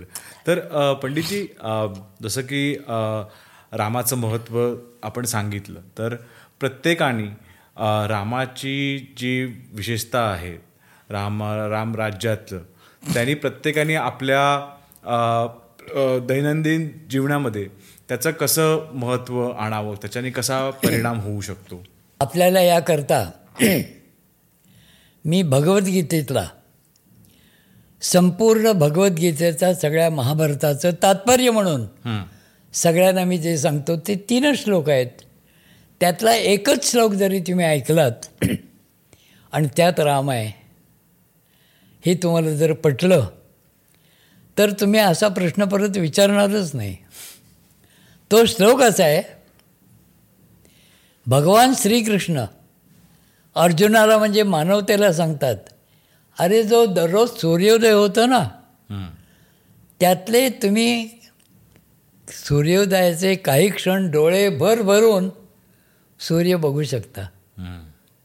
डोळे मिटत नाही इतका वेळ तुम्ही सूर्य पाहता. सूर्योदयाच्या काळी सुद्धा तुम्हाला सूर्य डोळ्यात साठवता येतो. हो. रात्री चंद्र तेच सूर्यकिरण शीतल होऊन तुम्हाला देतो. हो. तेव्हा रात्रंदिवस भगवान सूर्यनारायण तुम्हाला जे काही देतो ना त्याचं नाव आहे तेजस. आणि तुम्ही तेजस्वी दिसता.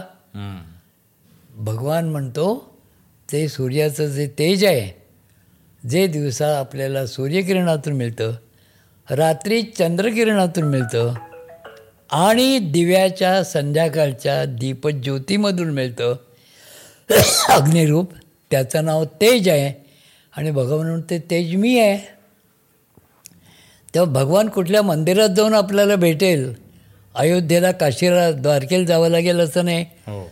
तुम्ही आहेत तिथं डोळे मिटा. अंतर्मुख व्हा. हृदयाच्या सिंहासनावर बसलेला तो परमेश्वर पहा. भगवान राम पहा भगवान श्रीकृष्ण पहा.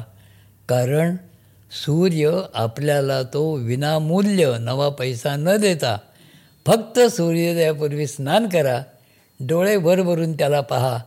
आणि गायत्रीच्या एका मंत्राने गायत्री मंत्र सांगतोय ओम भूर भुवस्वहा तत्सवितो म्हणजे सूर्यनारायणाचं. वरेण्यम म्हणजे वरायला योग्य. हं. वधू जसं वराला निवडते हं. तसं तुम्ही वरायला योग्य आपलं करावं असं. जे तेज आहे त्याचं आम्ही ध्यान करतो सूर्याच्या तेजाचं आणि त्यानं आमच्या बुद्धीला. हं. कार्यान्वित करावं ॲक्टिवेट करावं ॲक्टिवेशन म्हणतात. प्रचोदना. ध्यो यो न प्रचोदयात. तो सूर्यनारायण आमच्या धीला बुद्धीला कार्यक्षम करो ती कधी न झोपो ही प्रार्थना करेल जी सांगितली. आहे ती प्रार्थना ज्यांनी जन्मापासून अखेरपर्यंत आणि या जन्मापासून जन्मोजन्मी विसरलं नाही तो आदर्श आहे भगवान रामचंद्र. खरे त्या रामचंद्राचं विश्वातलं पहिलं सगळ्यात मोठं असं आता स्मारक उभं राहते अयोध्येला. त्यावेळेला त्या रामाला सतत हृदयाच्या सिंहासनावर अखंड बसलेलं ठेवणं आणि आपण राममय होणं. अरे स्वतःच राम व्हा. रामासारखे चिरंजीव व्हा. हा संदेश या निमित्ताने आपण सगळ्या जगाला दिला पाहिजे. खरे खरे तर पंडितजी आपण रामरक्षा स्तोत्र याचं काय कसं महत्त्व आहे? आणि हे आपल्या प्रत्येक मानवी जीवनात याचं कसं योगदान होऊ शकतं? जर ते नीट वाचलं तर. अस्य श्री रामरक्षा स्तोत्र मंत्रस्य. स्तोत्र शब्द जिथं देवाचं स्तवन स्तुती केली जाते त्याला म्हणतात स्तोत्र. अग्नीपासून जितकी आपण पंचमहाभूत मानली हो. दशावतार मानले त्या प्रत्येकाचं स्तोत्र आहे. हं. आज आपण रामरक्षा स्तोत्र आहे. हो. मग कृष्णाचं स्तोत्र आपण म्हटलं पाहिजे. हो. विष्णू सहस्त्रनामाचा अभ्यास केला पाहिजे. अशी प्रत्येक देवीचं स्तोत्र आहे. आपण आत्ता सुरुवात जी करतोय रामरक्षा स्तोत्राने आपण एकामागून एक सगळ्या देवतांची स्तोत्र अशी ऐकूया त्याचं महत्त्व लोकांना सांगूया. रामरक्षा स्तोत्र मंत्रस्य स्तोत्र मंत्र म्हटलं की ते ऋषीचाच अधिकार आहे करायचा. तुम्ही आम्ही केलेला स्तोत्र मंत्र कोणी म्हणत नाही. बरोबर. ऋषी जे करतात आणि ऋषी शब्दाची व्याख्या कोणी तुम्हाला सांगणार नाही ज्याला दर्शन घडतं परमेश्वराचं तो ऋषी. ऋषीर दर्शनात अच्छा. आणि तो मुनी. जो मनन करतो आणि जगाला जिंकतो तो मुनी. मननात मुनी हां. दर्शनात ऋषी. तेव्हा बुधकौशिक नावाच्या हां. ऋषीने ज्याची रचना केली ते रामरक्षा स्तोत्र आपल्या घरी दिवे लागणेला शुभंकरोतो संध्या हो. असं संध्याकाळच्या वेळेला प्रार्थना केली दीपवंदना तर रामरक्षा म्हटलीच पाहिजे. असा संस्कार घरोघरी एका काळी होता. होता हो. आज किती टक्के राहिला आहे हे आपल्याला शोधावं लागेल. आणि जर तो दिवा विझला असला संस्काराचा तो घराघरात प्रज्वलित झाला पाहिजे. नुसती देवासमोर दीपज्योत लावून नमस्कार करू नका. रामरक्षेचा ज्ञानदीप लावा. आणि घरोघरी रामरक्षा म्हटली जाईल तिचा अर्थ त्या बाळानं सांगितला जाईल. आणि ती पुढच्या पिढीला मोठे झाल्यावर सतत शिकवत राहतील अशी आपण आज प्रतिज्ञा केली पाहिजे. अगदी बरोबर. पण रामरक्षा म्हणण्याचं जे आपलं पुस्तक आहे त्याच्यात त्याच्यात मी असं वाचलं आहे की प्रत्येक त्या श्लोकाला एक महत्त्व आहे प्रत्येक लाईनला महत्त्व आहे. तर ते आपल्या शा शरीरावर त्याचं काय प्रभाव पडतात कसे प्रभाव पडू शकतात? असं आहे जगातलं आदर्श जेवण कोणाचं? रामाचं. सुखानं गाद्यावर लोळणाऱ्याचं एखाद्याचं नाही. बरोबर. ज्याने जीवनभर वनवासासकट हम्म. सगळे कष्ट भोगले सीतेबरोबर संसार करत असताना तिचा त्याग करण्याची तिच्यावरून दूर राहण्याची तिचं अपहरण होण्याची शत्रूच्या ताब्यात तिला राहायची पाळी येण्याची वनवासाची अशी शिक्षा भगवंताला भोगावी लागली. म्हणजे भगवंतसुद्धा त्या शिक्षेपासून मुक्त झाला नाही. तर तुमच्या आशीर्वादात तुमच्या आयुष्यात ज्या तुम्हाला काही भोग भोगावे लागतात शिक्षा होतात त्या रामाला भोगाव्या लागल्या शिक्षेच्या मनाने काहीच नाहीत. म्हणून तुमचं सारं आयुष्य कोणतीही शिक्षा भोगावी लागेल. अशा प्रकारचं संकटमय व्हायला नको असेल म्हणजेच निर्विघ्न व्हायला पाहिजे असेल. कल्याणकारक व्हायला पाहिजे असेल तुमचंच कल्याण नव्हे. सर्वेत्र सुखीनच संतू सर्वे संतू निरामया. सर्वे भद्राणी म्हणजे कल्याणाने पश्यंतू मा कष्टित दुःख भागवे. दुःख कुठं? जगात शिल्लकच राहू नये. अशी तुमची जर इच्छा असेल त्यात तुम्ही आलाच. हो. पण इतर जग दुःखी राहिले तर तुम्ही सुखी होऊ शकत नाही. बरोबर. म्हणून साऱ्या जगाला परमेश्वरा रामा सुखी कर. अशी रामाची प्रार्थना करण्याचा अगदी थोडा वेळ देऊन समुद्रासारखं सगळं कल्याण मिळवण्याचा एकमेव अद्वितीय उपाय रामरक्षा स्तोत्र जे चाळीस श्लोकात बसलेलं आहे आणि त्यातही. पाच श्लोकांचं जे कवच आहे. ते तुम्ही म्हटलं की सारं तुमचंच जीवन नव्हे तुमच्या जीवनाबरोबर इतर समाजाचंही जीवन तुम्ही कल्याण करू शकता यासारखा धर्म नाही आणि ते न करणे यासारखा अधर्म पाप नाही. म्हणून ज्याला पापी व्हायचं नसेल पुण्यमय जगायचं असेल ना पुण्यमय जगाला करायचं असेल त्यांनी दुसऱ्यावर उपकार नव्हे स्वतःवर उपकार म्हणून स्वतःचं न टाळता येण्यासारखं कर्तव्य म्हणून नित्य रामरक्षा स्तोत्र अर्थ जाणून म्हणावं एवढीच माझी कळकळीची सगळ्या रामभक्तांना प्रार्थना आहे. अगदी बरोबर. संपूर्ण रामरक्षा बुध कौशिक ऋषींनी जी सांगितली तो सर्व रामायणाचा पंचवीस हजार श्लोकाच्या रामायणाचा संक्षेप या चाळीस श्लोकांच्या रामरक्षेत आपल्याला मिळतो. वाल्मिकींनी रामायण सगळं सांगितलं. त्यातली ही रामरक्षा जी चाळीस श्लोकाची आहे तो संपूर्ण रामायणाचं पारायण आपल्याला करणं शक्य नाही. त्यांनी निदान दररोज दिवे लागण्याच्या वेळेला संध्याकाळी शुभंकरचं संत कल्याणम धनसंपदा शत्रुबुद्धिविनाशाय दीपज्योतीला नमस्कार करायचा आहे. त्यामुळं शत्रू नाहीसे होतील शत्रुत्वाची आपल्या मनातली बुद्धी नाहीशी होईल. पण त्याचबरोबर ज्या रामानं रावणाच्या दुर्बुद्धीचा नाश केला तसं आमचं जीवन रावणाच्या वाटेला कधी जाऊ नये. रामासारखं आदर्श जीवन असावं. आणि रामाला जे भोगावं लागलं ते आपल्याला भोगावायला लागू नये. याकरता सगळं आयुष्याचं कल्याण आपल्या व्हावं. आपल्याला कोणी शत्रूच असू नये. आपण जगाचे मित्र व्हावे. त्याला विश्वमित्र म्हणतात. याकरता जे कवच आहे त्या कवचात रघुवंश हा राघवांचा वंश आहे. त्याला राघव म्हटलं आहे रघु ज्यांचा पहिला ते सगळे पुढचे राघव. रामाही राघव. रघुपती राघव राजाराम म्हणतो आपण. बरोबर. रघूंचा जो पती आहे तो राघव. आणि रामातला हा आदर्श राजा म्हणतो राजाराम आणि पतितांचं पावन असलेला जे बुडायला लागले त्यांना तारणारा तो राम आहे. आणि सीते सहित आहे म्हणतो सीताराम आहे. अशा या रामाची केवळ वीस विशेषणं सांगून शेवटी एकविसावं राम हे विशेष नाम आलं आणि तो स्पर्श करून आपल्या एकेका अवयवाला या वीस नावं असलेल्या रामाने त्या त्या अवयवाचं माझं रक्षण करावं म्हणून अवयवांना स्पर्श करून म्हटलेली रामरक्षीची जी स्तवनाची पाच श्लोकाच्या धावळी आहेत त्या अतिशय महत्त्वाच्या म्हणून सांगितल्या. आणि रामरक्षाम पठेत प्राज्ञ. हा पूर्वार्ध एका श्लोकाचा जो पहिला आहे रामरक्ष शहाण्या माणसांनी नित्य म्हणावं. स्तोत्र लहरीला येईल तेव्हा केव्हा तरी म्हणण्यासारख्याने नित्य म्हणायचं आहे. संध्याकाळी म्हणाच सकाळी म्हटलं तरी हरकत नाही.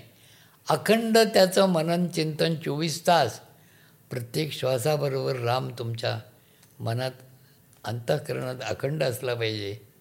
याकरता जे हे कवच सांगितलं ते मस्तकापासून तळपायापर्यंत माझे वीस अवयव आहेत त्या अवयवांना स्पर्श करून त्याने माझ्या या कपाळाचं रक्षण करा वरच्या.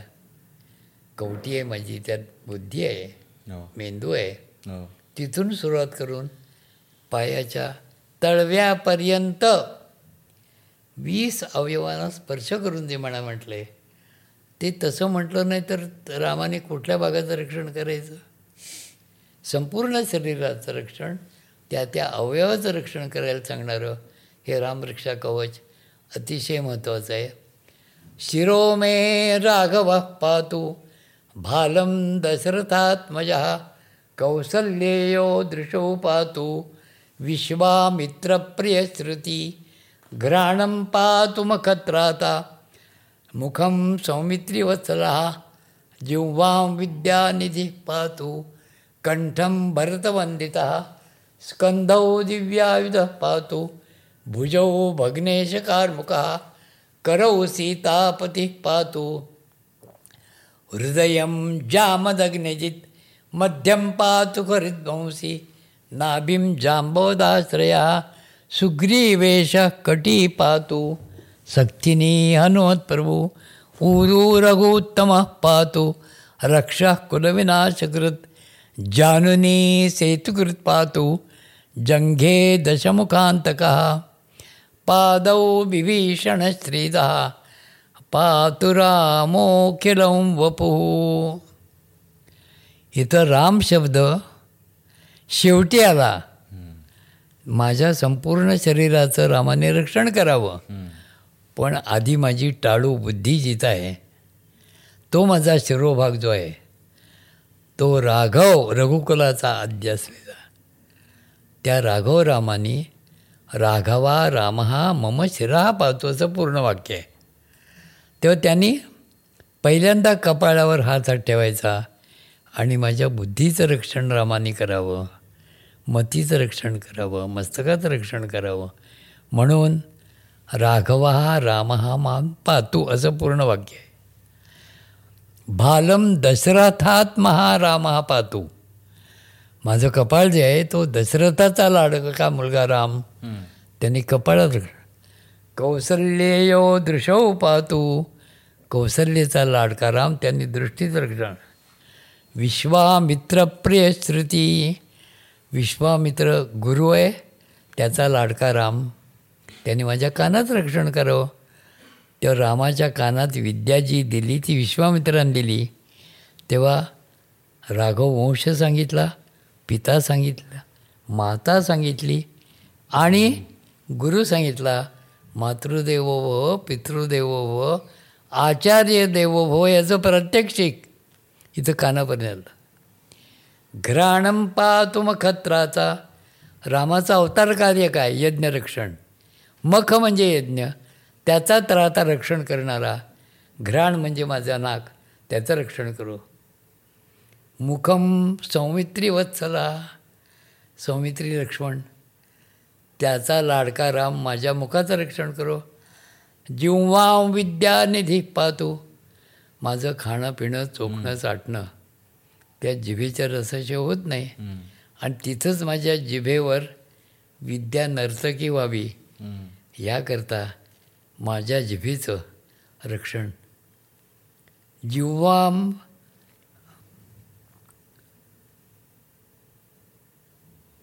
विद्यानिधीराम जो आहे तो माझ्या जिभेवरती सगळ्या विद्या आणून ठेवावा. विद्या पाहिजे असतील तर जिभेचं रक्षण झालं पाहिजे. त्याच्यावर सगळ्या विद्या माझ्या नाचल्या पाहिजेत. म्हणून जिव्हा विद्यानिधी पाहतो कंठम भरत वंदिता. लाडका भरत ज्याच्या नावाने रामाने राज्य केलं आणि भरत त्याच्या पादुका घेऊन गेला आणि त्याने ठेवल्या.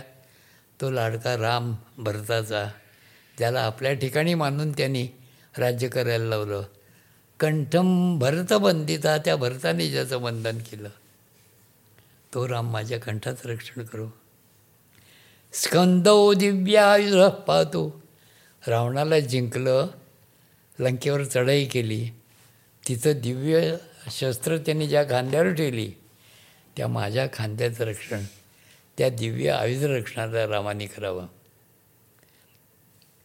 भुजौ भग्नेश कार्मुका माझ्या दंडात ज्याने शिवधनुष्याचा भंग केला त्या रामाच्या दंडातली शक्ती मला पाहिजे असेल तर माझ्या दंडाचं रक्षण शिवधनुष्य भंग करणार. आणि माझे हे दोन हात रामांनी सीतेच्या हातात सीतेच्या हातात घेऊन सुंदर संसार केला त्या माझ्या हाताने मी अविवाहत असेन तर जे मी हात हातात घेईन. विवाहित असेन तर जे मी हातात हातात घेतलेत. त्या दोन्ही हाताचं रक्षण सीता स्वयंवरात सीतेच्या हात घेतले रामणकर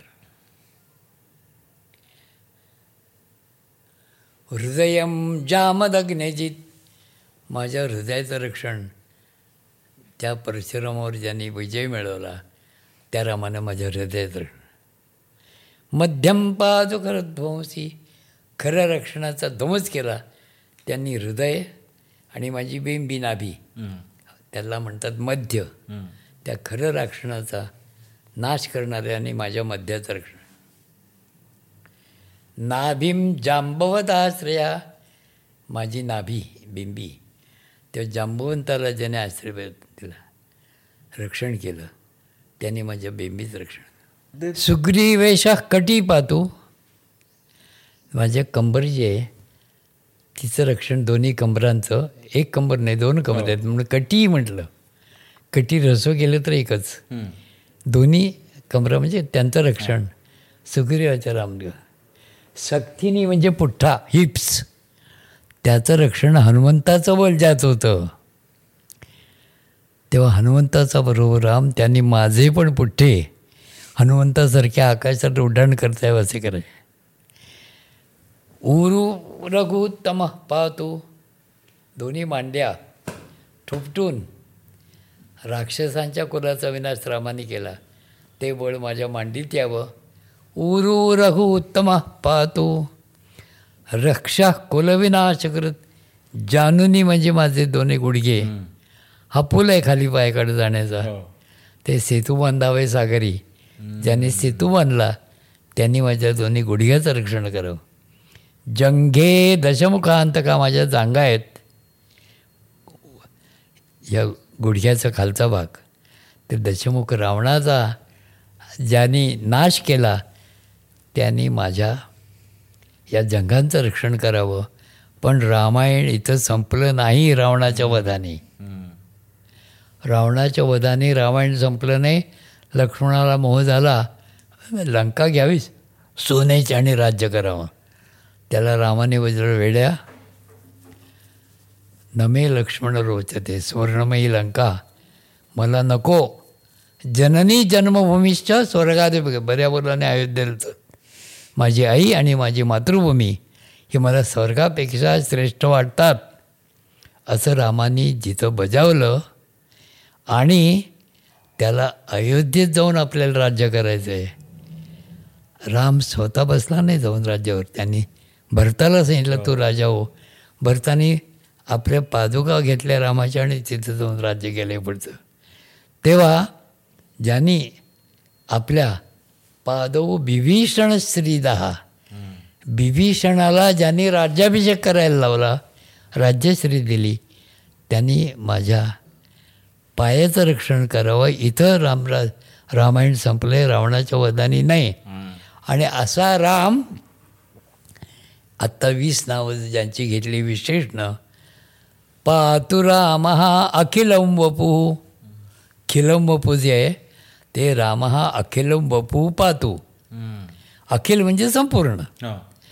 पातु रामो रामोखिलम करायचं नाही. राम हा अखिलमचं होतं. पातु रामोखिलम संपूर्ण शरीराचं रक्षण रामाने करावं असे कवच सांगतं.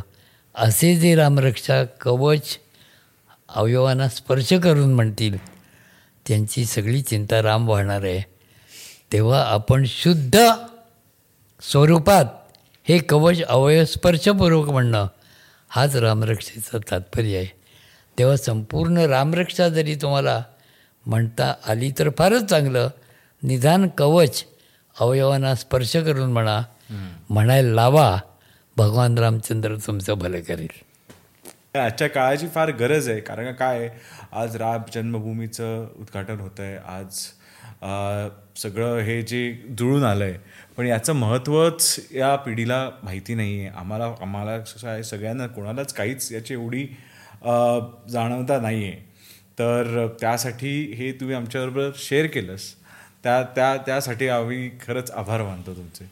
आभार मानणं परकेपणा येतो त्यामुळे मी स्वीकारत नाही. Are meeting again yes will meet again काय बोलतायचा हा एपिसोड ऐकल्याबद्दल धन्यवाद. पुढचा एपिसोड लवकरच येत आहे. नक्की ऐका काय बोलताय.